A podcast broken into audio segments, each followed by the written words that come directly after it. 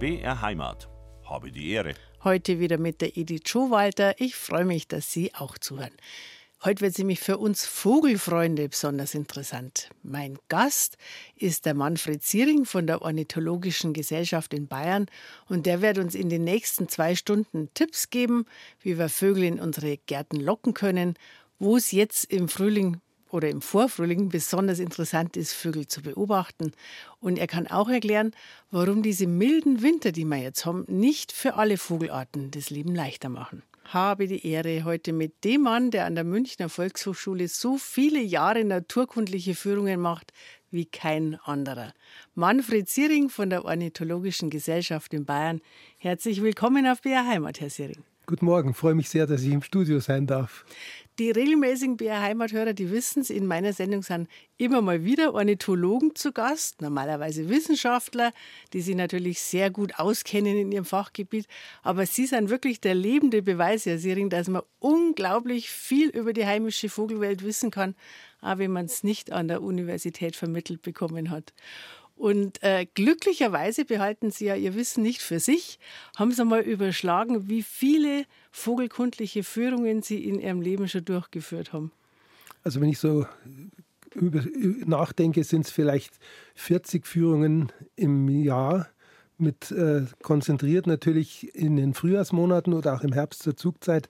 Da kommt es dann oft so, dass ich Freitagabend um 20 Uhr heimkomme, dann noch kurz Abendessen, ein bisschen Fernsehen und in der Früh um vier stehe ich wieder auf, weil um sechs Uhr stehe ich dann schon wieder am Ausgangspunkt einer neuen Wanderung. Weil es in den frühen Morgenstunden immer am interessantesten ist. Natürlich, gell? da Aha. singen die Vögel am intensivsten.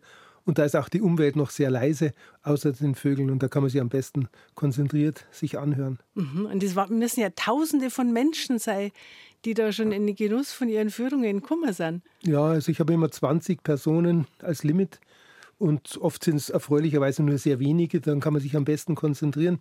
Da ist die Ablenkung weniger und dann kann man also auf die Vogelstimmen besonders eingehen. Man ist auch leiser. Dann die Nebengespräche, die Unterhaltungen der Mitgehenden, die sind also dann nicht so laut. Mhm. Und der Kies knirscht weniger. Also kommen viele Faktoren zusammen. Mit wenig Teilnehmern hat man eben die meiste, das schönste Vogelerlebnis. Mhm.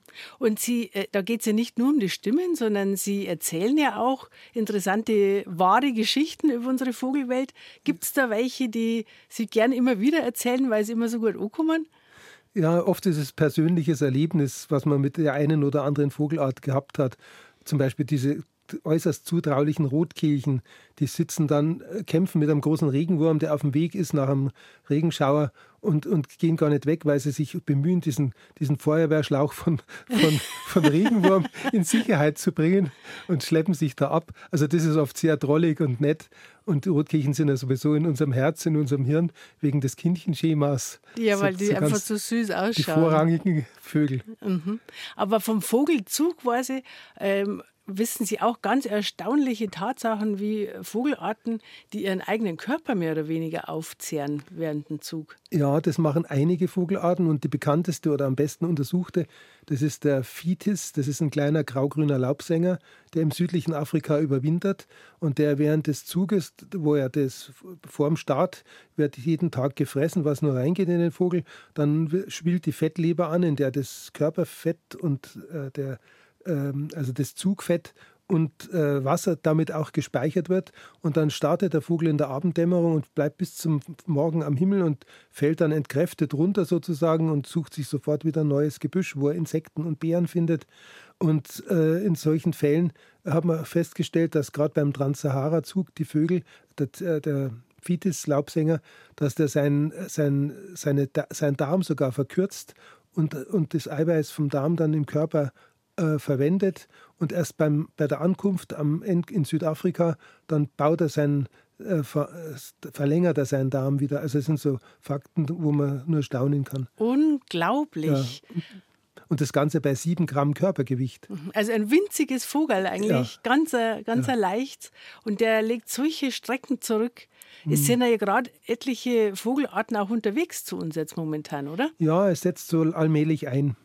Mhm. Also ich, ich habe persönlich, ich wohne im südlichen Landkreis, noch keinen äh, Hausrotschwanz gehört, aber ich bin sicher, dass bis zum Sonntag äh, Hausrotschwänze da sein werden. Die sitzen auf den Heustadeln im Kochelseemoos oder im Murnauer Moos und dann sieht man schon die kleinen Vogelsilhouetten auf dem Giebel von, der, mhm. von, der, von so einem Ziegeldach und dann hört man auch wieder diesen schnarrenden Gesang diesen und, räuspernden Gesang.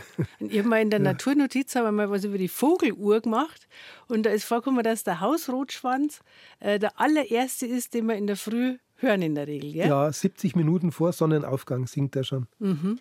Jetzt äh, haben Sie ja ein unglaubliches Wissen angesammelt im Laufe Ihrer Lebensjahrzehnte, aber Ihren Lebensunterhalt haben Sie ja gar nicht mit der Natur verdient, sondern mit Zahlen interessanterweise.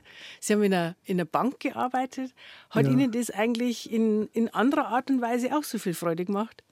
Ja, das, wenn man gefordert wird und wenn man eine Aufgabe hat, und ich hatte sehr viele Aufgaben, es war eine kleine Bankfiliale hier in München und ich musste da ständig am, Stall, am Schalter stehen und Leute bedienen, dann auch wieder die ganzen äh, Daten verarbeiten und so weiter. Und wir waren rund um die Uhr in der kleinen Mannschaft und jeder musste alles können, weil man sich gegenseitig vertreten hat. Und es war eben eine ausländische Bank mit spanischem Hintergrund. Und ich mhm. habe dann sogar die Silvia Sommerlath bedient, einmal die war damals, glaube ich, vom argentinischen Generalkonsulat, kam die dann und hat immer Geld einbezahlt. Mhm. Ja. Das ist schon außergewöhnlich. Heutige, sowas merkt man sie dann schon. Heutige ja? Königin von, von Schweden. Schweden. ja, genau. ja. Und mittlerweile sind sie ja in Rente, verbringen sie jetzt deutlich mehr Zeit mit Vogelangelegenheiten als in ihrer Berufszeit. Ja, also Vogelleben hat mich immer interessiert, schon von Kindesbeinen an. Also Opa und Vater waren sehr interessiert an Vögeln auch. Opa war Kunstmaler, hat mir dann auf Wunsch oft Vögel gemalt, wenn ich gesagt habe, Opa, mal mir ein Gimpel. Oh, er hatte toll. mir einen Gimpel hingezau hingezaubert, leider auf dem Nachkriegspapier, was damals gab, zerknittert und so weiter. Also auf so Restpapieren von, seiner, äh, von seinem äh, Künstlerraum. Und da habe ich dann immer die Vögel dann ausgeschnitten und gesammelt. Da habe ich noch so kleine Belege davon. Ah, toll. Und ja. aus dem Gedächtnis hat er die Zeichen Ja, der kannte die gut und hat dann den dickbäuchigen Gimpel oder das schlankere Rotkehlchen. Das ist gut zu erkennen gewesen. Oder eine Bachstelze mit dem eleganten Schwanz und so. Mhm. Ja. Weil es ist ja doch ein Unterschied, ob man, ob man einen Vogel erkennt, wenn man sieht, oder ob man aus dem Gedächtnis die Farbaufteilung und ja. die Figur und also da, da war ja auch dann ein ebenfalls sehr großer Vogelkenner. Ja, ja, der hat schon was drauf gehabt. ja. Also ich freue mich wirklich, dass Sie halt im BR Heimatstudio sind. Und jetzt da die dann gleich gern über die Nisthilfen befragen, die wir ja schon angekündigt haben, weil ja die Brutsaison jetzt schon so allmählich in Gang kommt. Der Vogelkenner Manfred Ziering ist heute zu Gast auf BR Heimat. Und viele von uns ja haben eine Futterstation im Garten oder auch auf dem Balkon. Und jetzt sagen Sie, Herr Siering, mindestens genauso wichtig wie das Winterfutter sind ja die Nisthilfen. Warum sind denn die so wichtig? Ja, ohne Nisthilfen keine Brut und keine Vermehrung, kein Generationenwechsel. Es muss so sein, weil Vögel haben eine sehr hohe Verlustrate, die, die werden also nicht sehr alt und irgendwann holt sie der Sperber oder die Hauskatze oder nachts der, der, der, der Steinmarder, der auch sämtliche Höhlen inspiziert und äh, deswegen ist es wichtig, dass man immer nachprodu dass nachproduziert wird in der Natur. Und die Vögel, die sind ja zum, ein großer Teil unserer heimischen Vögel sind ja Höhlenbrüter oder Nischenbrüter. Und für die kann man äh, Nisthilfen aufhängen und die kann man selber bauen oder kaufen. Da gibt es also bestens erforschte äh, Modelle, die, die, die, also einen hohen Grad an, Bes an Besitz, äh, Bes an Besetzung äh, haben. Und äh, da gibt es eine große Stuttgarter Firma, die die, die, bietet also für jede Vogelart praktisch ein eigenes Nistkassenmodell an. In der Regel kann man sagen, man, kann die Meisen gut fördern, äh, zum Beispiel mit so einem 28 mm äh, Durchschnitt, Durchmesser äh, Nistloch. Das ist dann für die Blaumeise, Sumpfmeise, die Tannenmeise geht sogar in noch kleinere, bis 26 mm rein, die quetscht sich da durch, unsere kleinste Meise. Mhm. Und die Kohlmeise braucht 32, 33 Millimeter. Das sind so Weisheiten, die, die hat schon der alte Bremen und der Jäckel und so weiter, diese alten Urornithologen ins, in, in Deutschland gekannt. Und das kann man also alles gut nachbauen. Es gibt im Internet schöne Bauanleitungen. Wenn man so halbwegs ähm, begabt ist handwerklich, geht es ganz gut. Mhm. Also so Amsel und Buchfink, die Kinder sich selber die Nester bauen, weil die ja, eben im Nest brüten? Das sind, das sind sogenannte Offenbrüter mhm. und die, haben, die suchen sich halt einen verzweigten äh, Ast oder Zweig in einem dicht belaubten Baum, meistens oben. Der Buchfink, der geht also so von 5 Meter bis 15 Meter. Die Amsel brütet zum Teil manchmal sehr tief unten, was ihr manchmal zum Verhängnis wird, weil die Katze dann auch mit dem Sprung das Nest erreichen kann und der Marder sowieso. Und äh, da kann ich wenig tun, da kann ich nur schauen, dass ich die Strukturen im Garten so schaffe, dass eben diese Offenbrüter wie Amsel, äh, Buchfink, Grünfink, äh, Stieglitz und so weiter, dass man die, dass die dann von sich aus einfach sagen, der Garten gefällt mir, da brüte ich. Mhm. Aber Jetzt haben Sie Strukturen gesagt. Also äh, was verstehen Sie darunter? Strukturen ist die unterste Struktur ist der, die Wiese im Garten oder der, leider oft nur der Rasen, in dem gar nichts zu finden ist, außer, außer der, wo der Mähroboter seine Kreise zieht, Tag und Nacht. Aber leider, aber es gibt eben Gott sei Dank auch Wiesen, wo man mit Wildkräutern, wo man, die man duldet, so mit Spitzwegerich, Gänseblümchen, das sind dann schon die besseren Wiesen.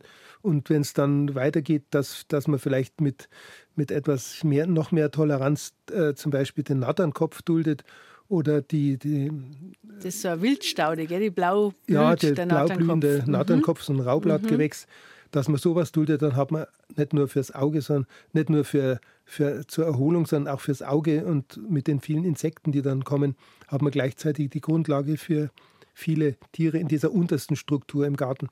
Und dann gibt es die Struktur der Sträucher, der Büsche. Dann gibt es die Struktur von in Beeten, wo verholzte Stauden wachsen, wie der Flocks, der sehr hart bleibt, dann in den Herbst hinein noch. Da sitzen dann plötzlich auch noch Vögel dran und inspizieren das nach abgelegten Insekteneiern und so weiter. Also, und dann kommt die Struktur höherer Büsche und der Bäume schließlich. Und in Bäumen, da brüten natürlich dann wieder die besagten Buchfinken, Brünfinken, Stieglitze. Mhm. Also für die Nester, was ist da wichtig, dass es ein interessanter Nistplatz ist für einen Vogel? Jetzt sagen wir mal im Strauch oder im Baum? Ja, dass es das Nest äh, unsichtbar äh, dann platziert werden kann, von außen nicht sichtbar. Also es soll relativ dicht sein an der Ja, der es muss dicht sein, mhm. verzweigt mhm. sein. Und da gibt es ein paar äh, Straucharten, die eignen sich da gut. Vielleicht so äh, eine Hainbuche, die man vielleicht sogar am Anfang ein bisschen beschneidet, damit sie sich nach innen noch mehr verzweigt. Dann und ist auch ein besserer Sichtschutz so, für Menschen, genau, kommt so, uns ja auch entgegen. Aha. Genau, die bildet auch dann so Quirle, so Ast, Astquirle und äh, dann also man kann, man kann ich habe zum Beispiel daheim einen Kreuzdorn, der kommt immer ganz spät im Jahr und mir, unsere, meine Besucher sagen immer, der geht ja Ei, da kommt ja gar nichts. Und plötzlich ist der Mitte Mai voll grün mhm. und blüht dann auch, der hat unscheinbare grüne kleine Blüten. Das erkennt man auch nur als, sieht man nur als Kenner. Mhm. Und da ist ein Leben drin und da legen dann eben auch die Zitronenfalter Weibchen ihre Eier ab, weil es eine Nahrungspflanze vom Zitronenfalter ist, genau wie der Faulbaum.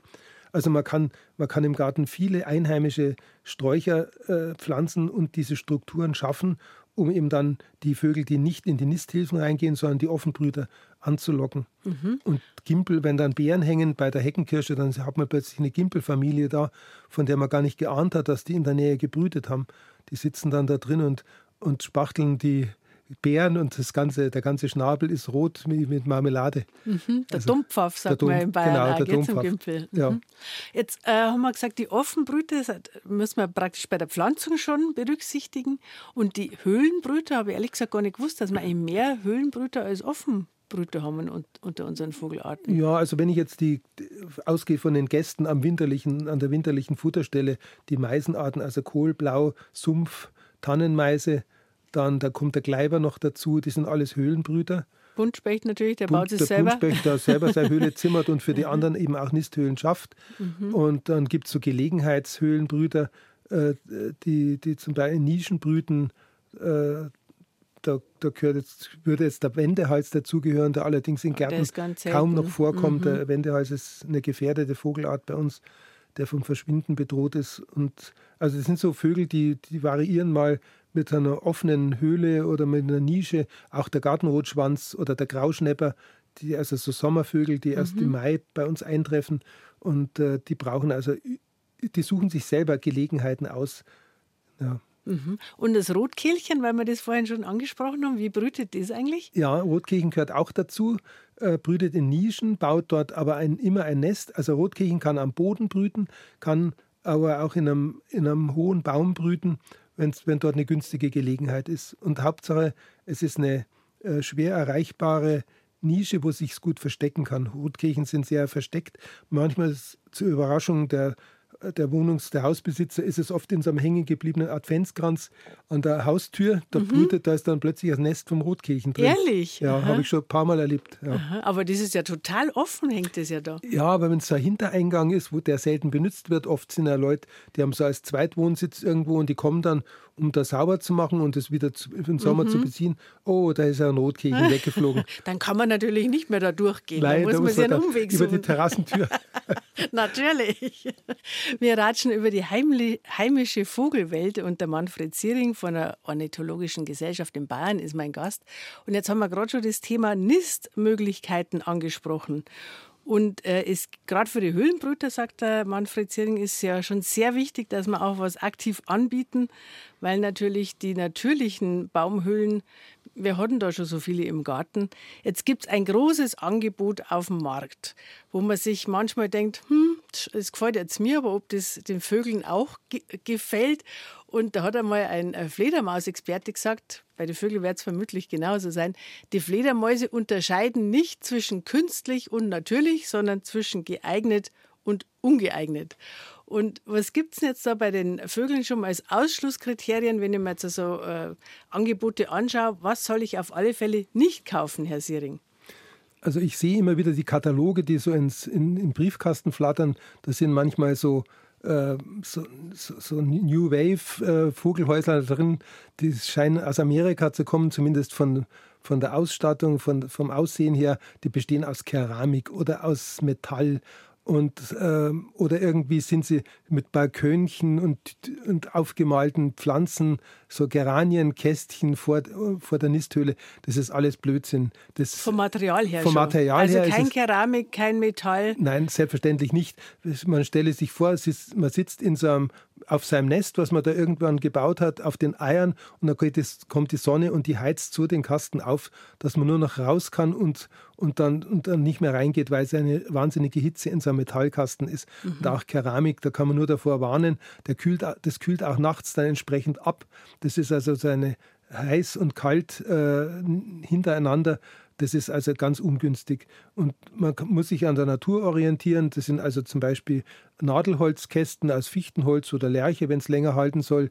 Und vielleicht oben drüber eine Dachpappe, nicht genagelt, sondern geklebt, weil durch die Nagellöcher, da dringt dann auch wieder Wasser ein und dann fault das Holz unter der Dachpappe an der Nagelstelle. Mhm. Also da gibt es viele Tricks, wie man es machen kann und wie man es machen sollte.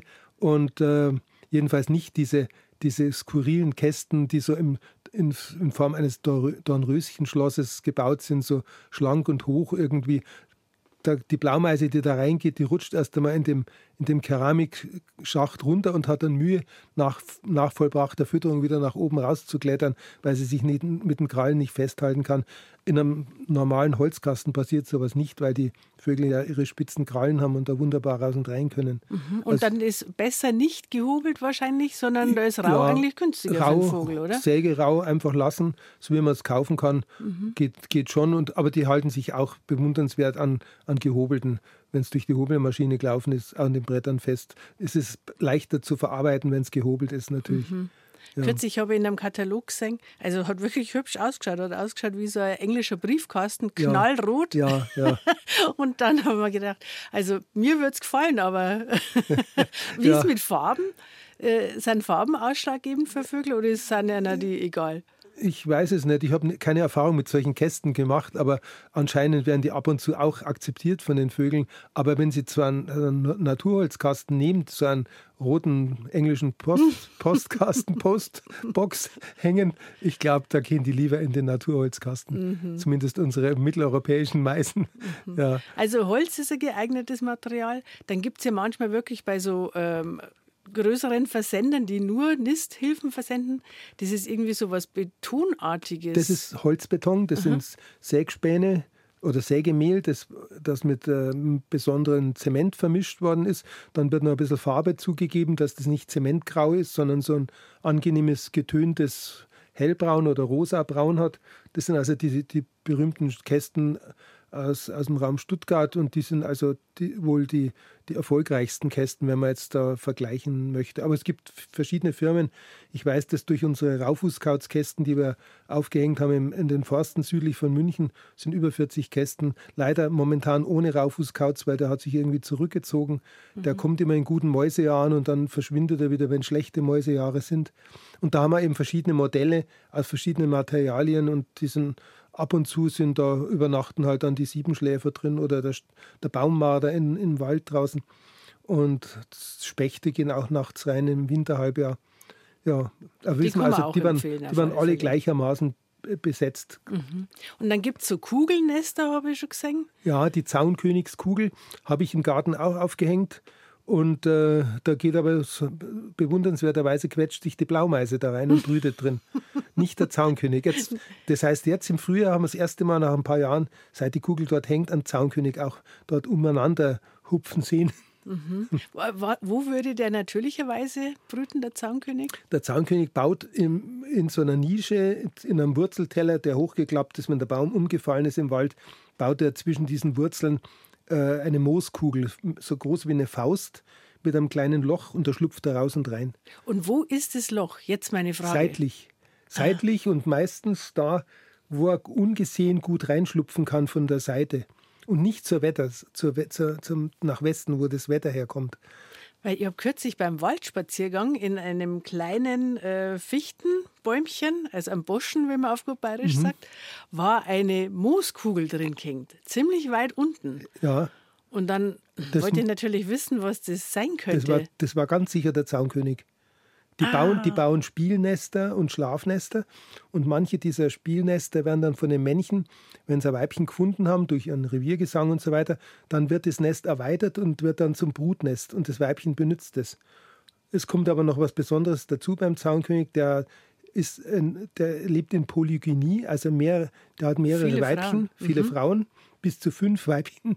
Und der Zaunkönig, der flitzt also dann der baut für jedes Weibchen ein schönes großes Brutnest und versorgt dann die Weibchen mit Futter, während die brüten und hilft dann bei allen Weibchen mit bei der Aufzucht der Jungen. Wow. Also un ungeheuer fleißiger kleiner ja, Gerade wollte ich sagen, das klingt nach Stress. Ja, das darf ich auch sagen. ich finde es schon immer bei den Meisen, finde ich schon immer, wenn es beide kämen, wirklich im Minutentakt und piep, piep, piep, piep, machen die Kleinen schon wieder und ja, wollen ja. schon wieder was. Genau. Also Vogeleltern, die haben schon kein leichtes Leben. Nein, bestimmt nicht. Höhlenbrüter haben wirklich Wohnungsnot bei uns in der Natur. In den Gärten, in den Wäldern. Es gibt einfach viel zu wenige Bäume, die Baumhöhlen haben. Und darum ist wirklich wichtig, dass wir Vogelfreunde da ein bisschen mithelfen, mit Nisthilfen. Aber wir haben es gerade schon gehört von Manfred Ziering, nicht alles, was es zu kaufen gibt, ist auch sinnvoll. Merken wir uns alle als Ausschlusskriterium. Kein Keramik, kein Metall, Porzellan schon gar nicht. Und am sinnvollsten ist einfach nach wie vor der bewährte Holzkasten. Auf die Lochgröße kommt es auch noch an, kann ich auch gerne nochmal äh, sagen, dass äh, der Manfred Ziering vorhin gesagt hat, 28 mm wäre günstig für Blaumeisen und Tannenmeisen, Tannenmeisen Sumpfmeisen. Mhm. Und wenn es größer ist, dann geht die Blaumeise rein, äh, die, die Kohlmeise, rein, ist, ist auch nicht verkehrt. Und muss man jetzt eigentlich diese äh, Kästen auch sauber machen, Herr Siering? Also ich frage dann immer die Gegenfrage, äh, wer macht die Kästen in Sibirien, in der Taiga oder in Kanada sauber? Oder die Baumhöhlen macht ja keiner Baumhöhlen sauber. Baumhöhlen macht kein Mensch sauber. Die Vögel haben nämlich instinktiv die die, das, das, Verhalten, wenn Sie so einen Kasten also, oder eine Naturhöhle im Wald irgendwo inspizieren, dann schauen Sie, ob genug Platz drin ist. Nach oben, auch nach unten, ob es feucht ist, ob es Zugluft ist und so weiter. Und dann fangen Sie an, die Höhle für Ihre Bedürfnisse herzurichten. Das heißt, die obere Schicht wird aufgekratzt und rausgeworfen. Ich war jetzt erst vor zwei Wochen im Kochelseemoos, da war in einer, in, einem, in einer Esche eine Blaumeise, die hat nur gewerkelt und gearbeitet und hat alles rausgeschmissen, was drin war. Das sind also Federn runtergerieselt und ich habe mir das unten angeschaut, da war eine Waldkauzfeder dabei und alles Mögliche, was die Vorgängermeise da oben ein Jahr zuvor reingebaut hat.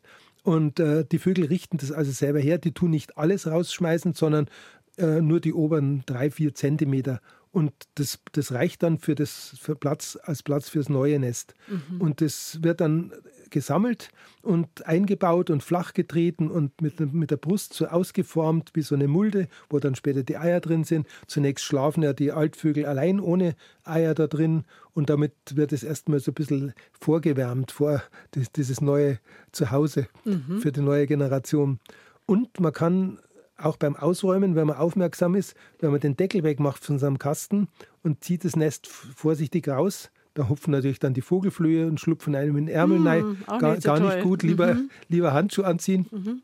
Und da kann man anhand der, Moos, der Moosarten sehen, welches, welche Vögel da drin gebrütet haben. Also Kohlmeisen. Anhand der Moosarten? Die Moosarten. Es gibt ja viele Moose und man weiß heute, dass die Kohlmeise zum Beispiel fast ausschließlich vom Boden Moosarten holt und, und aufträgt und auffüllt und dass die Blaumeise und auch die Tannenmeise am liebsten Moosarten von oben, von den waagrechten Ästen zum Beispiel, abzupft mhm. und einbaut. Oh, da muss man erstmal die Moosarten erkennen da lernen. Man, da muss man so ein halber Moosbotaniker sein, damit man, damit man das Nest identifizieren kann. Und wenn so Rindenfutsal äh, drin sind? Ja, viele große Rindenstücke, auch ziemlich große. Das ist da der Kleiber gewesen. Ah, das ist der Kleiber. Der füllt mhm. also ohne jeglichen Respekt eine Schwarzspechthöhle auf, bis oben, bis auf seine Bedürfnisse und dann mauert er das noch zu, die Öffnung, mit Lehm, den er von der Pfütze holt mhm. und batzelt es zu und klopft es mit seinem harten Schnabel so fest, dass es wie Beton ist. Mhm. Der mag auch keine Zugluft und klebt also die, wo die Tür eingehängt wird, da klebt er auch die ganzen Ritzen zu. Mhm. Und dann kann man mit dem Schraubenzieher versuchen, das im Herbst wieder aufzumachen. Viel Vergnügen.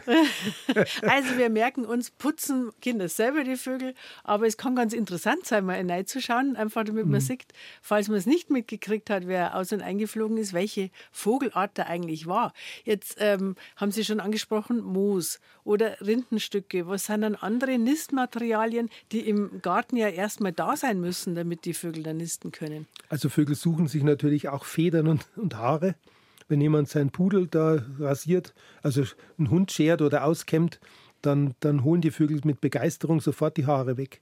Also gibt es also in einer Parkanlage, wo die Leute auf den Hund auf die Bank stellen und ihn dann so trimmen. Mhm. Da liegen dann die Haare, die sind nicht lang da. Dann holen die Vögel die und tragen sie in ihre Nester. Mhm. Pferdebesitzer wissen es auch nach dem Putzen, wenn da im Frühling dann das Winterfell am Boden liegt, praktisch sofort ja. seine Spatzen da. Sofort holen sie es, ja. mhm. genau. Also es gibt ja Gärten, vielleicht irgendwo in Großstädten, wo rundum ganz wenig ist, was die Vögel überhaupt holen könnten. Wäre es da sinnvoll, dass man das vielleicht sogar anbietet, so ein Nistmaterial, eben Haare und trockenes Gras und ein bisschen hm. Moos und was die halt also brauchen. Also das reißen die Vögel selber ab, wenn es um trockenes Gras geht, was zum Beispiel eine Amsel gerne einbaut, die reißt die Halme ab wenn es es gibt. Aber wenn ja. jetzt rundherum nur Beton ist und kurzgeschorener, wie Sie vorhin gesagt ja. haben, äh, Robotergemähter Rasen, da ist ja kein einziger Grashalm, ja, die fliegt, die fliegt, halt dann zwei Gärten weiter und findet dann schon irgendwas. Mhm. Also ich glaube, die Angst brauchen wir nicht haben, dass die Vögel nichts finden zum Nest bauen. Mhm. Eher ist ein guter Platz, ein sicherer Platz, wo sie auch vor Rabenkrähen ein bisschen, un, ein bisschen gedeckt ist. Und dann, dann kommt sie schon eigentlich zurecht. Wir sehen ja, wie viele Amseln in unseren Gärten rumsitzen jetzt momentan und sich zanken. Mhm. Das, um die Amsel brauchen wir uns keine Angst. Da brauchen wir haben. keine Angst Nein. haben. Gott sei Dank. Wo die so toll singt, da denke ich mir oft, also wenn die Amsel ein seltener Vogel wäre, ja. man würde weit reisen, damit man die mal in der Früh flöten mhm. hört, weil es so toll ist. Ja. Aber weil es so gewöhnlich ist, schätzt man es oft gar nicht. Das ist oft so, ja. Ist fast schade. Und auch der Haussperling, wenn er nicht so häufig wäre, dann würde man auch nachlaufen und ihn suchen, weil der ist wirklich absolut schön. Oder die, der Feldsperling der erst, Feldsperling. den finde ich ja noch schöner. Ja, mit der weißen Wange, mit dem schönen mhm. schwarzen Punkt drin. Das sieht mhm. fantastisch aus. Was ist denn eigentlich so von den Bedürfnissen der Unterschied zwischen einem Haussperling und einem Feldsperling? Wo fühlt sich der Feldsperling wohler als der Haussperling oder umgekehrt? Also der Feldsperling ist eigentlich ein Auwaldbewohner. Der mag so äh, Waldränder ent, sehr gerne entlang von Flüssen, weil da wachsen ihm seine Lieblingsbäume. Das sind also dann die, die Ulmen, Eichen, Eschen und da geht er gerne rein, brütet auch gerne in lockeren Kolonien. Wenn also da absterbende Bäume sind und die haben alle so Spechtlöcher, dann besetzen die, die werden die von Feldsperlingen besetzt. Geht auch gerne natürlich in Nistkästen rein mit einer Höhlendurchmesser von 30 bis 33 der Millimeter. Der ist, der ist, mhm. Ja, aber der ist relativ, der zwängt sich da rein. Und der Haussperling ist ganz anders. Der kann ohne menschliche Dächer bei uns nicht überleben. Der brütet immer nur unter dem Dachüberstand oder in einer Scheune, wo er reinfliegt durch ein Loch oder in einem Stall, wo er sein, sein schlampiges Nest auf dem Dachbalken an, anlegen kann. Der kommt nämlich aus einer ganz anderen Welt. Der kommt aus, dem, aus Südwestasien, also aus dem fruchtbaren, drei, fruchtbaren Halbmond Syrien, Türkei und den Wadis, diesen Trockentälern, die nur einmal im Jahr an, im, beim Winterregen richtig Durchfluss haben. Und ansonsten sind es sind ein paar Dornbüsche drin und ein paar Felswände mit Nischen, mit ausgewaschenen Nischen. Da kommt der Haussperling eigentlich her. Und als der Mensch sich von Ost nach West in Bewegung gesetzt hat und hier die Wälder gerodet hat, war der Haussperling im Gefolge des Menschen auch da. Mhm. Das ist also ein, ein Kulturfolger. Und der Feldsperling, also der eine trocken und der äh, Feldsperling, ganz im Gegenteil, ja, wie Sie sagen, Auwälder, ja. wo es Überflutungsflächen gibt, richtig, genau. richtig nass. Ja. Das heißt, dass sich der Feldsperling natürlich schwerer tut eigentlich mittlerweile in unserer Landschaft, oder? Ja, der hat weniger Lebensräume, die werden, die werden ja immer mehr äh, eingeengt oder reduziert. Dadurch hat er Probleme. Und vom Futter her gibt es auch Unterschiede? Beide sind Insektenfresser. Man nennt die zwar Körnerfresser, weil sie im Winter gerne an so auf landwirtschaftlichen Betrieben, da gehen sie gerne an den Boden, wenn der Getreidesack mal ein Loch hat und dann picken sie da rum. Aber eigentlich sind sie über das ganze Jahr bevorzugt äh, Insektenfresser, füttern ihre Jungen ausschließlich mit Insekten. Das gilt übrigens auch für den Buchfink, Dom, Dompfaff, Kernbeißer. Die, die füttern ihre Jungen mit Blattläusen, mit Insekten und nicht mit Körnern. Mhm. Also deswegen ist es ganz wichtig, die Insektenwelt zu halten bei uns. Aber zurück zu den Sperlingen. Der Haussperling, der braucht eben entsprechend seiner, seiner wüstenhaften Abstammung in seinem ursprünglichen Lebensraum, braucht Staub, in den Ecken zusammengewehter Staub und das findet man oft bei Gebäuden, um Staubbäder zu machen. Der badet zwar auch im Wasser, aber ebenso oft in Staub in einer, irgendeiner Ecke, wo er sich dann am, hinsetzt, die, das Gefieder sträubt, sich so richtig einnestelt, dann, damit der Staub an die Haut hinkommt, die ja sonst, wo sonst ein dichtes Federkleid davor ist. Und dann lässt er den Staub extra hinein.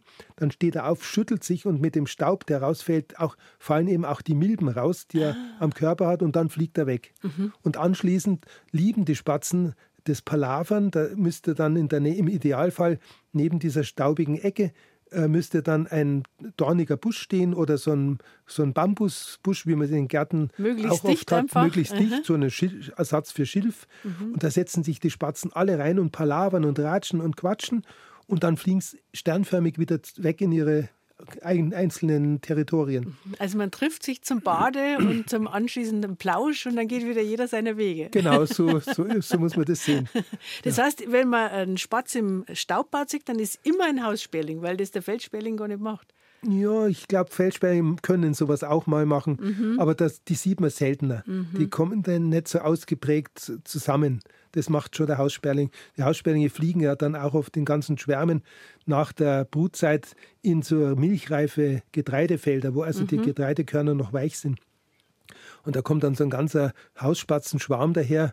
Das habe ich oft beobachtet, auch im Mittelmeerraum. Das ist natürlich immer toll, wenn dann so wilde Spatzenrufe und dann kommen die ganzen Spatzen so als kleine Wolke daher, fallen im Getreide ein und dann sitzen sie wieder oben auf einem, auf einem einzelnen Baum am Rand vom Feld und versammeln sich da. Also Spatzen sind übrigens beide Arten sind in Mittelasien Zugvögel. Die überwinden jedes Jahr den Himalaya und gehen nach Indien mhm. zum Überwintern. Hausspatz, der Feldsperling und auch der Weidensperling. Also die, sind, die fliegen wirklich über die hohen Gipfel drüber. Mhm. Aber Weidensperling kennt man bei uns nicht, oder? Nein, der fängt, erst, der fängt mhm. erst in Südfrankreich an. Mhm. Weil Sie jetzt gesagt haben, Staubbad. Also es gibt natürlich auch Vogelbäder zum Kaufen. Also schöne Schalen irgendwie, wo man ein Vogelbad anlegen kann. Wie sinnvoll ist denn sowas?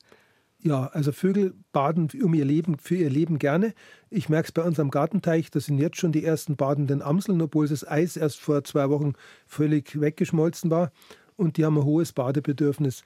Und äh, man sollte so eine Badestelle, das ist ja meistens so eine flache Schüssel oder ein größerer Plastikuntersetzer, sollte man so aufstellen, dass die Hauskatze nicht unmittelbar daneben ansitzen kann. Mhm. Also mindestens 2,50 Meter weg vom nächsten Busch, damit die Vögel sicher sein können, sie blicken sich ja um, bevor sie reingehen. Die sind nämlich wirklich behindert, wenn die Federn nass sind, weil sie auch dann die Federn sträuben, an die Haut Wasser lassen. Wasser heran. Das ist schwer, gell? Ja, das mhm. ist, die sind dann schwer und behindert. Und mhm. eine geschickte Hauskatze, die, die holt die dann also mit dem, im Sprung mit den Krallen runter. Das, das, also das mit Katzen also, und Vögeln, die sollte man eh nach Möglichkeit ja, so getrennt das, voneinander halten, wie es irgendwie geht. Gell? Ein Riesenproblem wäre eine eigene Sendung mal mhm. äh, wert. Äh, eins wollte ich noch fragen, mit dem Baden, da denke ich als Mensch ja, also im Sommer, äh, da will man sich abkühlen als Vogel und geht deshalb ins Bad. Aber jetzt habe ich heuer im Januar, wo mal alles gefroren war, mhm. mir gedacht, ach, stelle mal das Vogelbad mit einem lauwarmen Wasser aus. Zum Trinken habe ich mir gedacht. Mhm. Und dann war ich wirklich überrascht, es hat gar nicht lange gedauert, dann sind schon die ersten Meisen gekommen, haben erst getrunken und dann gebadet. Wirklich bei Minustemperaturen. Ja. Die haben also ein derart hohes Badebedürfnis, weil sie eben mit Parasiten oft belastet sind. Gerade Höhlenbrüter, die wenn die in ihrer Schlafhöhle, das ist immer die gleiche Höhle, auch im Winterhalbjahr, wenn die da reingehen, warten schon wieder die Milben und krabbeln auf dem Körper rum. Und das versucht ein Vogel halt auszugleichen, indem er möglichst oft badet. Mhm. Ich habe auch schon Amseln gesehen, die im Tau, im, in dem salzigen Tauwasser am Straßenrand gebadet haben. Mhm. In ihrer das Verzweiflung, habe ich mir auch vorgestellt, sagen, mhm. wie, wie, wie ungünstig das für den Körper ist. Mhm. Ja. Also Wasser aufstellen ist immer gut für unsere äh, Vögel? Ja, auf jeden Fall. Und damit die Vögel sich sicher fühlen, Abstand zur nächsten Hecke, 2,50 würde ich sagen. Und auch ein, vielleicht in die Mitte einen Stein reinlegen, sodass der nicht so ein, nur Wasserfläche um sich hat, sondern mhm. in der mhm. Mitte ein Stein, wo er wo immer wieder draufhupfen kann, kann mhm. und starten kann. Mhm, ja. Genau. Also Herr Sering ist faszinierend, was ich jetzt allein über unsere Sperlinge, Haus- und äh, Feldsperlinge von Ihnen gelernt habe und die anderen, die Zuhörer natürlich auch alle. Ich bin sehr froh, dass wir nach elf noch eine Stunde haben, weil ähm, ich glaube, wir könnten noch fünf Stunden ratschen miteinander.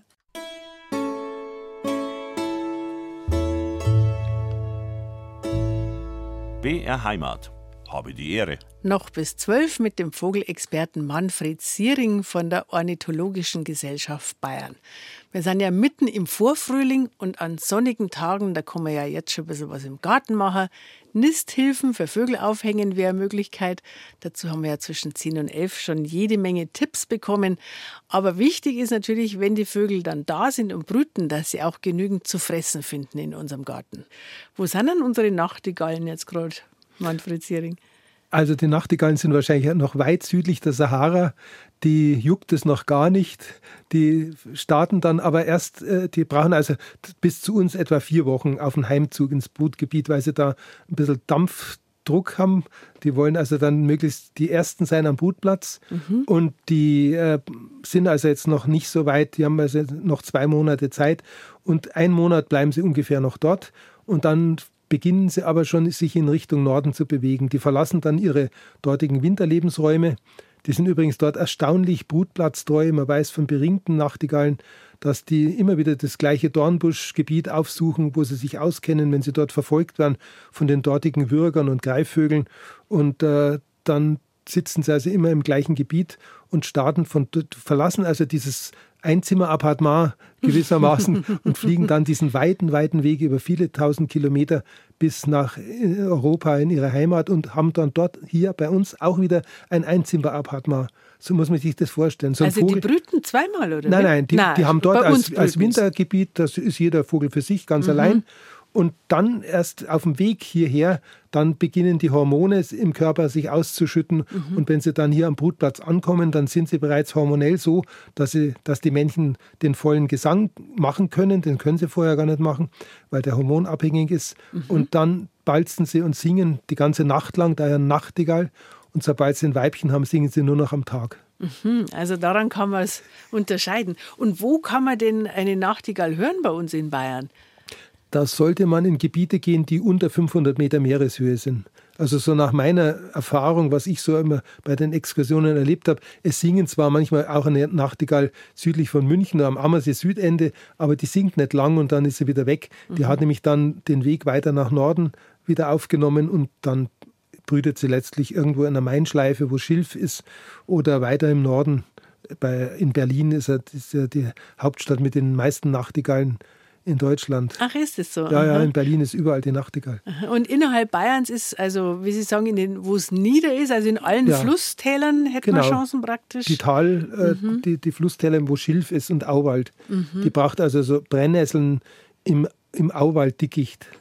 Brennnesseln im Auwalddickicht. Okay, das merken wir uns. Wenn wir mal eine Nachtigall hören wollen, die ja die berühmteste Stimme hat. Wenn, was ist nach Ihrem Geschmack die schönste Stimme in der Vogelwelt? Ja, das ist schwierig. Ich mag, ich liebe den Gartenrotschwanz. Mhm. Der hat so ein bisschen melancholische Stimme. Nicht zu verwechseln mit dem Hausrotschwanz, ja, den da, die meisten von uns kennen ja, wahrscheinlich. Den kennen mhm. alle wahrscheinlich, die so halbwegs ländlich wohnen, auch mhm. in der. Großstadt singt er ja noch zum Teil. Aber der Gartenrotschwanz, der, der lebt in, zum Beispiel in so, mit, der braucht alt, alte Bäume. Der liebt also, wo große Eichen stehen und da sitzt dann auf dem obersten toten Ast von einer alten Eiche und lässt von dort sein Lied ertönen, schon lange vor, also 70 Minuten vor Sonnenaufgang. Das ist ja fantastisch, wenn es noch dunkel ist und da oben singt so ein kleiner Vogel mit einem wie ein Lautsprecher. Das ist, kriegt man Gänsehaut. Mhm. Und das ist also das, für mich ist der Gartenrotschwanz ein sehr schöner Sänger. Und dann habe ich ein bisschen mit Wehmut, denke ich, an den, an den Halsbandschnäpper. Der hat früher südlich von München gebrütet, bei uns im Garten nämlich. Und den gibt es schon lange nicht mehr. Der hat sich völlig zurückgezogen, auch in die wärmebegünstigten tieferen Lagen. Mhm. Das sind eher die äh, Vogelarten, die die Experten kennen, sage ich jetzt einmal. Und äh, eine Vogelart, wir haben in der ersten Stunde schon darüber gesprochen, die jeder kennt und die auch einfach wunderbar singt, ist einfach die ganz normale Amsel, finde ich ja. schon eine, eine, eine wunderbare ja. Sängerin. Ja. Oder ein Sänger, das sind immer Sänger, die Mandal, die singen. Das können nur die Männchen singen. Genau. Dank, dank Testosteron. Habe die Ehre, heute mit dem Vogelexperten Manfred Siering von der Ornithologischen Gesellschaft in Bayern. Und die privaten Gärtner, wenn wir irgendwo gelesen haben in Bayern mehr Fläche als alle Naturschutzgebiete miteinander. Das heißt, eigentlich sollten ja unsere Gartenvögel zumindest dann wirklich genügend Lebensraum haben, aber es ist schon so, in manche Gärten, da kommen die Vögel schon deutlich lieber als in andere.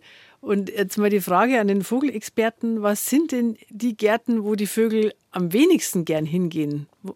Was ist denn da drin oder was ist da nicht drin?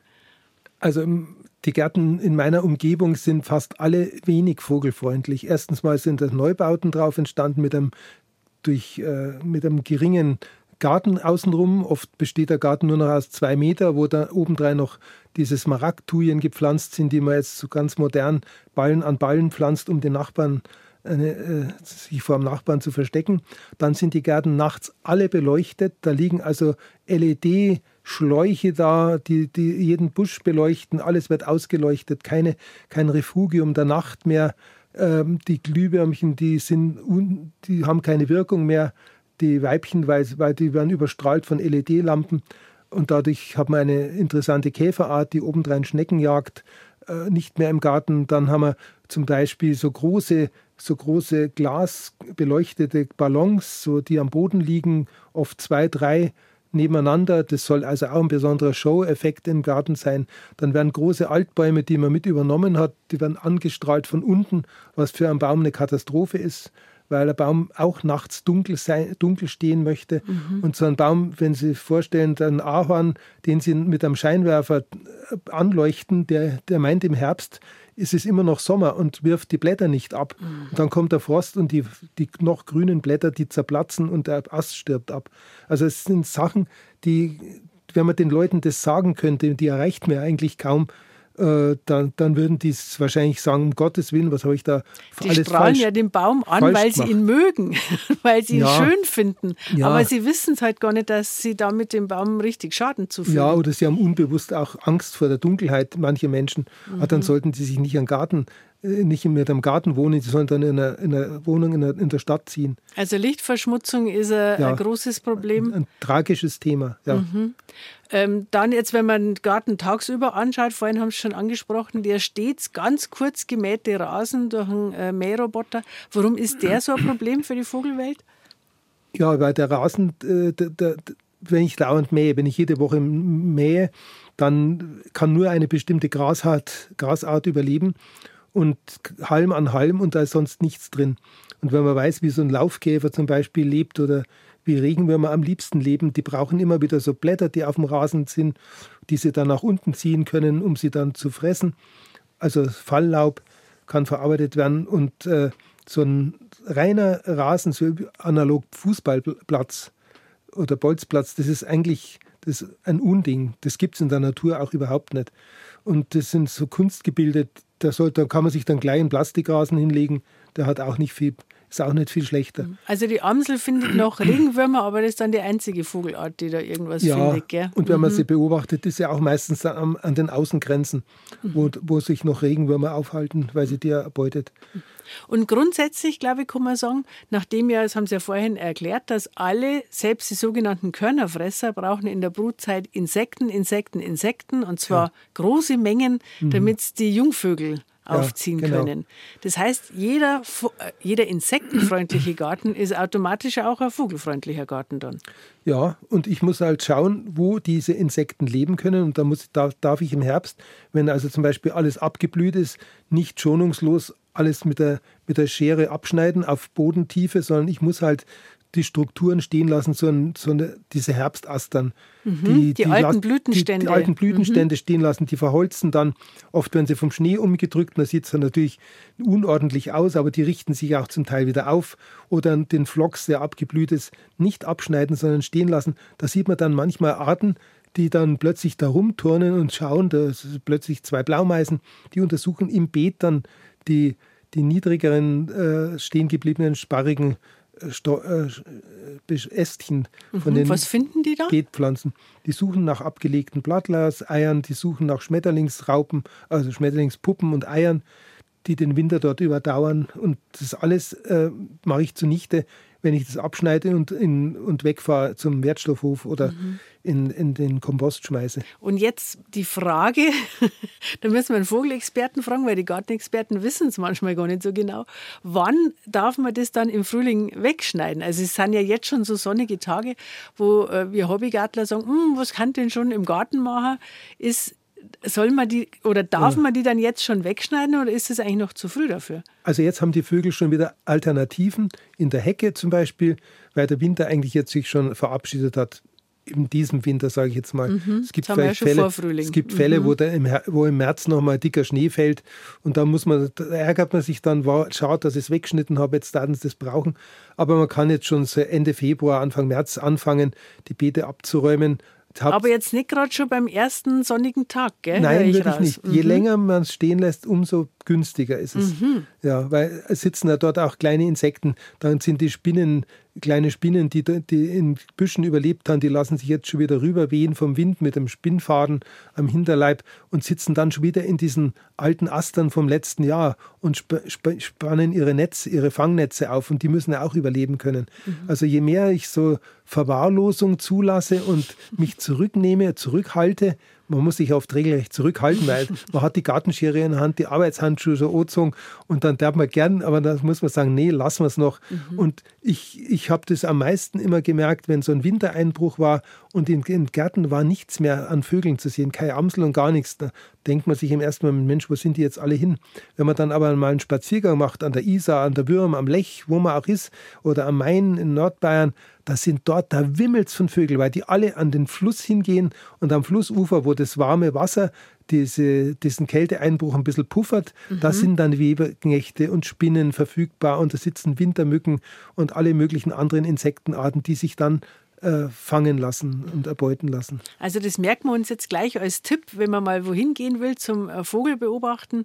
Wenn ein Wintereinbruch ist, gehen wir an einen Fluss und da werden wir mehr sehen ja. als, als irgendwo anders in der ja. Landschaft. Fluss, Bach oder Wassergraben mhm. auch in den Feldern, das sind dann die Zufluchtsplätze. Mhm. Ja. Und bringt es was, wenn man dann sagt, oh, jetzt ist wirklich nur mal ein, ein Wintereinbruch, jetzt stellen wir nochmal die Futterstation raus? Im Garten? Das könnte man machen. Die meisten Leute lassen es halt so ausklingen. Mhm. Futter, Futterstation hängt bis in April oft. Und wenn man sagt, vielleicht kommt noch was und dann Meisenknödel und so weiter, das kann man, das kann man ruhig machen. Das ist kein Fehler. Aber es ist wichtig, jedenfalls die Insektenwelt im Garten nicht einfach abzuwürgen, indem ich das verfrüht alles rausschneide oder rausreiße. Viele Leute reißen ja alles raus und pflanzen dann neu. Die kaufen sich einen Flocks oder Rittersporn Aber das kann man jetzt eh noch nicht, das ist noch zu früh. Das, ist, das haben ja. wir noch nicht versucht. Aber mit dem anderen, da bin hm. ich froh, dass Sie uns das gesagt haben, dass man sie wirklich noch zusammenreißt und auch wenn ein schöner sonniger Tag ist im Februar, noch nicht alles kurz schneiden. Ein insektenfreundlicher Garten ist immer auch ein vogelfreundlicher Garten. Das ist eine Grundregel, sagt mein heutiger Gast, der Manfred Ziering. Und gerade haben wir schon gehört, ein äh, Beispiel, wie man einen vogelfreundlichen und insektenfreundlichen Garten haben kann, ist, dass man eben nicht zu früh im Frühling schon die ganzen abgeblühten Blütenstände abschneidet, sondern er sagt, möglichst lange stehen lassen. Und jetzt haben Sie gerade gesagt, während die Musik gelaufen ist, Herr Siering, so einen, einen Erdhaufen liegen lassen, äh, soll man sich auch mal trauen. Das wird auch viel bringen. Was, was bringt das? in solchen Erdhaufen, die entsprechen also so einem Abbruch, wo die Erde einfach in der Natur draußen abgerutscht ist, äh, entspricht also äh, einem Lebensraum für bestimmte Insektenarten, zum Beispiel eine ganz große Gruppe von Wildbienen, die dann da einzeln ihre Löcher graben und ihre die Bienenweibchen nach der Paarung graben also Löcher rein in diesen Erdhaufen, der sehr warm ist, weil die Sonne da drauf scheint und legen ihre Eier rein und versorgen jedes Ei mit Pollenvorrat und dann machen sie eine Zwischenwand und legen wieder ein Ei, wieder mit Pollenvorrat und so weiter. Und äh, ehe man sich's versieht, nach einigen Wochen schlupfen da kleine Wildbienen, jede für sich und die leben ganz solitär, jede für sich und paart sich dann irgendwann wieder. Da muss aber alles passen. Mhm. Und so, das geschieht also nur da, wo zum Beispiel an einem Beet irgendwo mal ähm, abgestochen worden ist und wo, was man dann aber in Ruhe lässt. Und da entstehen dann so durch, durch, durch Wärme und Kälte und Frost und so weiter so kleine kapillarische Öffnungen und die Bienen nutzen das aus, um sich da einen Lebensraum selber zu schaffen. Und das, Sie wissen ja alle, dass, dass wir ungefähr 600 Wildbienenarten in Bayern haben und darunter eine große Zahl, die abhängig sind von naturbelassenen Gärten, wo man also nicht da ich sage jetzt mal ganz äh, böse, herumpfuscht, indem man alles ausbügelt und glättet, sondern die brauchen eben diesen kleinen, diese kleine, kleinen verwahrlosten Ecken oder Punkte im Garten, wo bei großem Sonnenschein zum Beispiel, wo die, wo die Leute immer hin und her laufen im Rasen, wo er dann nicht so dicht wächst, mhm. wo zwischen den breitwiegerig Blättern sieht man dann plötzlich kleine schwarze Insekten in der Erde verschwinden und wieder rausstarten in die Luft. Das sind eben auch bestimmte Wildbienenarten, die leben da, wo der Mensch rumtrampelt in der Wiese. Und die Wiese hat eben auch Lücken und Löcher und schüttere Stellen. Oder zum Beispiel, äh, ich habe eine Stelle, wo Ameisen sind, so Wiesenameisen. Da kommt der Grünspecht regelmäßig. Fast jeden Tag sitzt er dann keine vier Meter von, der, vom, vom, von unserer Garten, von unserer Haustür weg und, und bohrt seine trichterförmigen Löcher mit seiner, und, und sondiert mit seiner langen, fast körperlangen Zunge um Ameisen rauszufischen. Also das ist fantastisch. Also das Zusammentrampeln, da haben wir ja immer eigentlich Hemmungen davor als ja. Pflanzenfreundin sagen, ja nicht alles zusammentrampeln, aber es hat auch, auch Vorteile, ja. so wie, wie Sie es jetzt gerade schildern. Jetzt wenn man das mit äh, Absicht anlegen will, also so ein Maulwurfshaufen liegen lassen, bringt wahrscheinlich nichts, oder? Doch, das Doch. kann auch, das durchaus. Man sieht manchmal auch schon so, so kleine. Auch so kleine, weil die Maulwurfshaufen wärmen sehr schnell und trocknen sehr schnell aus. Mhm. Und das ist ideal als Lebensraum für die für, für Insekten, für Wildbienen oder auch so äh, parasitäre äh, Insekten wie zum Beispiel der Wollschweber oder der Trauerschweber, der wiederum bei Wildbienen parasitiert und sein Eider dazulegt. Mhm. Und umgekehrt gesagt, also ich habe gerade selber das Problem, ich habe schon mal geschildert hier auf Bier Heimat, dass ich sehr viele Maulwurfshaufen gerade in meiner Wildkräuterwiese habe. äh, wenn ich die jetzt wegmachen will, sollte ich auch nicht zu lange warten wahrscheinlich, weil sonst äh, nicht, dass die Wildbienen da schon dann nisten, dass ich die zerstören würde, oder? Ja, es hat alles zwei Seiten. Hm. Entweder sie bügeln ihren Rasen, das Scherhaufen schleppen, das hat der, der Bauer früher gemacht, indem er die Ecke verkehrt rumgelegt hat und mhm, hat es hinten drüber. angespannt. Ich brauche ja auch eine Erde für meine Hochbeete zum ja. Auffüllen. ja, es hat alles, wie gesagt, zwei Seiten. Aber man soll es nicht zu spät machen. Zum Teil. Und ich mhm. zweifle in dem Fall bei Ihnen, ob es wirklich der Maulwurf ist oder ob es Wühlmäuse sind. Ich habe die Verwühlprobe gemacht und habe zu meinem Kummer festgestellt, es ist ein Maulwurf und dem will ich natürlich nichts tun und darum lasse mhm. ich ihn gewähren und bitte mhm. einfach jeden Tag, dass er im Rasen bleibt und nicht den Gemüsegarten umsiedelt. Ja. so, jetzt wollten wir eigentlich auch noch darüber sprechen, dass ja diese milden Winter, die wir ja auch zum Teil genießen als Menschen, denkt man sich immer, ja, für die Vögel ist das ja ein super Vorteil, äh, ist nicht alles zugeschneit, finden es mehr Nahrung, aber jetzt haben Sie gesagt, es ist gar nicht für alle Vogelarten ein Vorteil. Welche Nachteile gibt es denn da? Oder umgekehrt, für welche Vogelarten ist denn das gerade ein Problem? Also gerade in milden Wintern gibt es weniger Auslese. Der Winter war ja immer die Zeit, wo die Schwachen und die Alten, die Kranken und so weiter äh, weggestorben sind und im Frühling war dann ein gesunder Restbestand. Und wenn im milden Winter, nach einem milden Winter sehr viele Blaumeisen, Kohlmeisen oder Gleiber da sind, dann haben die natürlich sämtliche Höhlen oder Möglichkeiten der Brut besetzt. Und das, dann lassen wir es mal so Mitte April werden. Die ersten Trauerschnäpper kommen zurück und die, sitzt, die kommen, landen dann in dem Auwald, wo sie eigentlich im vorigen Jahr gebrütet haben. Und da schaut aus jeder, aus jeder Höhle im Baum, Spechtloch oder aus jeder Kunstnisthöhle schaut ein Feldsperlingskopf raus, weil die Spatzen einfach da alles besetzt haben.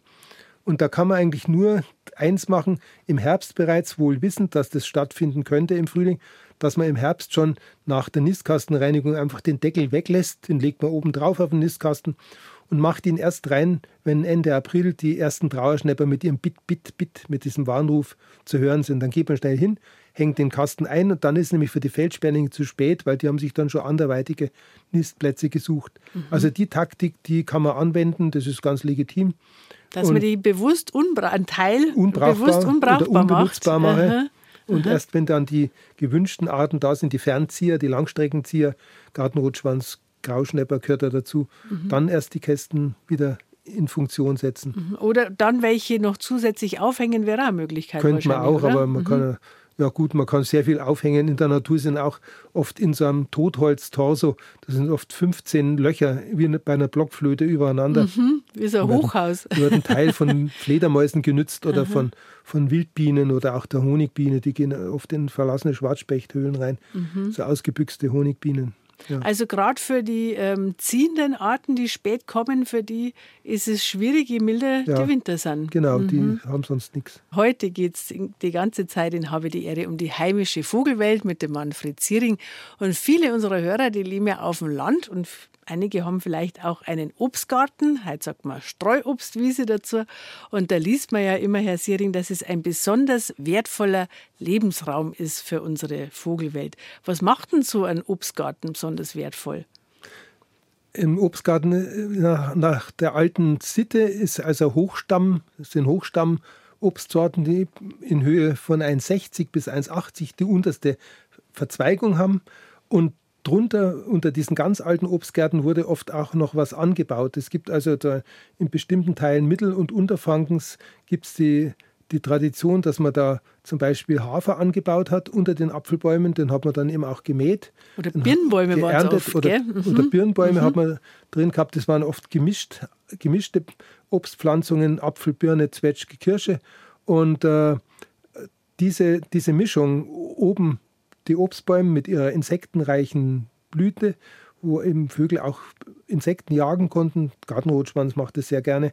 Und unten die, der, der schüttere Hafer, das waren ja meistens Bio, Bioanbau, weil früher gab es ja keine Insektizide. Mhm. Und was da drin war, mit, mit Wiesenboxbad drunter gemischt, mit Klatschmohn, mit äh, Erdrauch, das sind also so mit winzigen Sämereien. Das waren also die bunten Äcker unter den Obstbäumen. Das war also Aha. also die ideale Landschaft, in der der Gartenrotschwanz äh, brüten konnte, in einem Loch, in einem ausgefeilten alten Apfelbaum oder Birnbaum, wo drunter der Ortolan äh, Nahrung gefunden hat, der am Boden seine, sein Futter gefunden hat und dann auch in einem das ist Busch. Eine Ammernart, oder? Eine Ammernart, eine sehr mhm. selten gewordene, in Bayern vom Aussterben bedroht. Mhm. Ähm, das war alles diese diese Mischung an Landschaft, an verschiedenen Strukturen und entsprechender auch reicher Vogelwelt. Da war dann der Grünspecht und der Wendehals drin äh, in den alten Birnbäumen. Der Birnbäume wird ja meistens höher wie der Apfelbaum.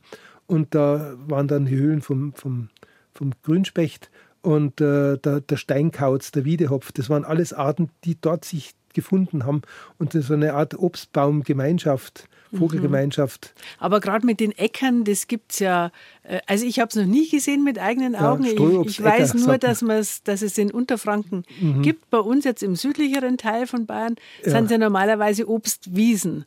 Aber die sind auch gut für die Vogelwelt, oder? Ja, Strohobstwiese, die einfach gemäht wird, zweimal vielleicht kurz vor der Ernte, damit man das Fallobst besser aufglauben kann. Das ist alles, äh, das ist immer noch das Allerbeste, was man sich vorstellen kann an, an, an Bodennutzung, an Feldnutzung durch die Landwirtschaft.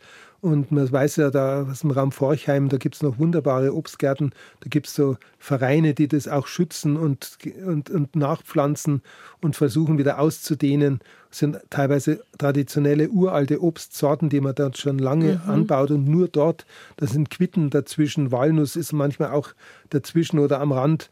Also das sind wunderbare Landschaften, da kann man nur heutzutage davon träumen, dass wir das mal hatten. Mhm. Und man muss das wirklich anschauen, solange es noch existiert, solange es noch Leute gibt, die diese mühselige Arbeit mit langen Leitern darauf steigen, sind oft alte Leute, die das noch machen. Und weil die jungen Leute oft gar keine Zeit und Lust mehr haben. Ja, und die Pflege ist ja aufwendig Pflege, tatsächlich. Ja. Mhm. Jetzt war heuer im Winter, haben wir mal so einen Schneebruch gehabt.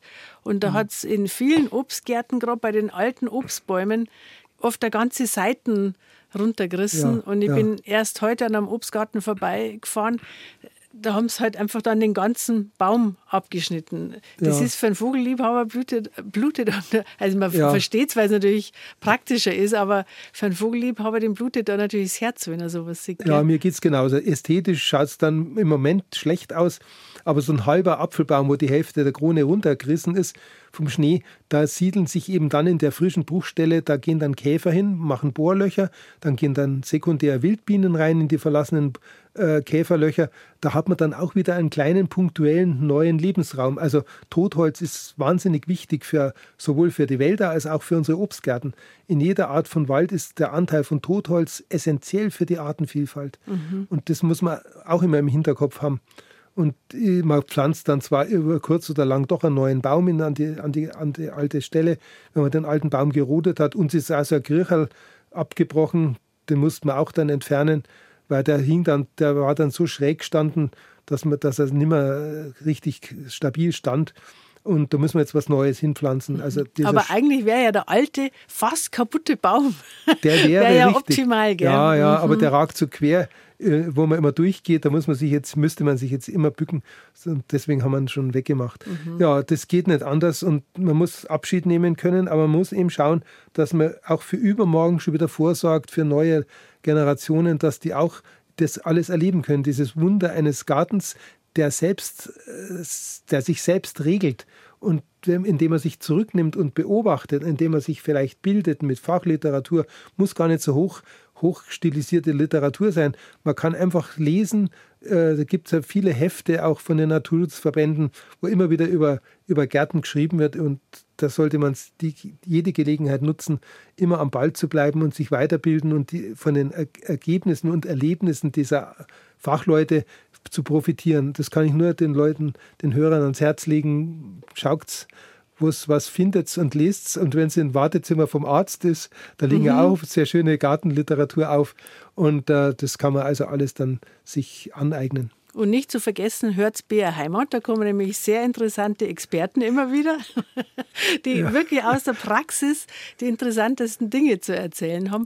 Und alle, die äh, die Sendung nicht ganz hören konnten und sagen, ja, ich hätte es ja gern von Anfang an gehört, natürlich gibt es die anschließend wieder als Podcast zum Runterladen, alles kostenlos, selbstverständlich und auch zum Weiterempfehlen. studio.br-heimat.de unter der Adresse hat uns die Elisabeth Saller aus Obereichbach geschrieben und sie schreibt uns, meine Lieben, das ist so eine schöne Sendung. Ja, vielen Dank, Frau Saller, das freut uns, wenn sie einer gefällt. Und sie hat einen äh, schönen Tipp, wie ich finde. Sie schreibt, ich hänge im Frühling immer einen Bauschen Schafwolle raus in der Nähe vom Komposthaufen. Da sehe ich, wie die Vögel kommen und was abzupfen. Also nicht nur Futterhäusel zieht äh, Vögel an, sondern auch Nistmaterial. Ein sehr schöner Tipp. Vielen Dank. Und der Erwin Hareiner hat eine Frage an äh, unseren Vogelexperten und zwar folgende Thematik. Jedes Jahr wechsle ich die Frontplatte meines Nistkästchens aus, schreibt uns. Das Schlupfloch ist nämlich immer total zerbissen, auch nach innen. Ich nehme an, es waren Spechte, schreibt uns. Und jetzt hat er zusätzlich einen Klotz vor die neue Platte geschreibt sodass das Loch jetzt vier Zentimeter tief ist. Mhm. Und seine Frage zusätzlich hat er davor ein Blech mit einem äh, größeren Loch angebracht und ob das jetzt Erfolg bringt, wäre seine Frage. Also um das gleich zu beantworten, das ist eine wunderbare Lösung. Und diese Kratz- und Biss- und Hackspuren, die müssen nicht zwingend von, von, vom Bund, das ist ja meistens der Buntspecht, mhm. müssen nicht zwingend von dem sein. Der möchte nämlich an die Eier und Jungen ran. Specht ist ein Nesträuber und die füttern, die holen also dann die Jungen raus von den Meisen und füttert damit ihre eigenen Jungen, weil es Eiweiß ist. Und ähm, man, das ist eine gute Lösung. Dadurch haben, haben sie sozusagen einen Marder- oder Spechtschutz sich geschaffen. Und der lässt sich natürlich durch das Lochblech ganz vorne dann kaum noch aufhacken. Aber täuschen Sie sich nicht, nicht nur Spechte, auch Blaumeisen können sehr gut zuhacken und beißen und die zwicken also dann am Rand von so einem Loch und, und machen das größer, damit sie bequemer raus und rein können. Mhm. Und das ist eine Phase, der Nistplatzbesetzung, dass die Vogelmännchen hauptsächlich immer wieder dahin klopfen, ganz laut klopfen und umzwicken und zerren. Da zeigen sie dem Weibchen, was sie für tolle Burschen sie sind und, und zeigen, was für Kraft Ein sie Kraftprotz. haben. Ja, mhm. und er hat eine Frage, äh, ob das nützt, wenn dieser Klotz aus Hartholz ist. Ja, also sprich Laubholz. Ja, mhm. selbstverständlich. Je härter das Holz, umso, umso länger hält es jetzt. Gell? Mhm.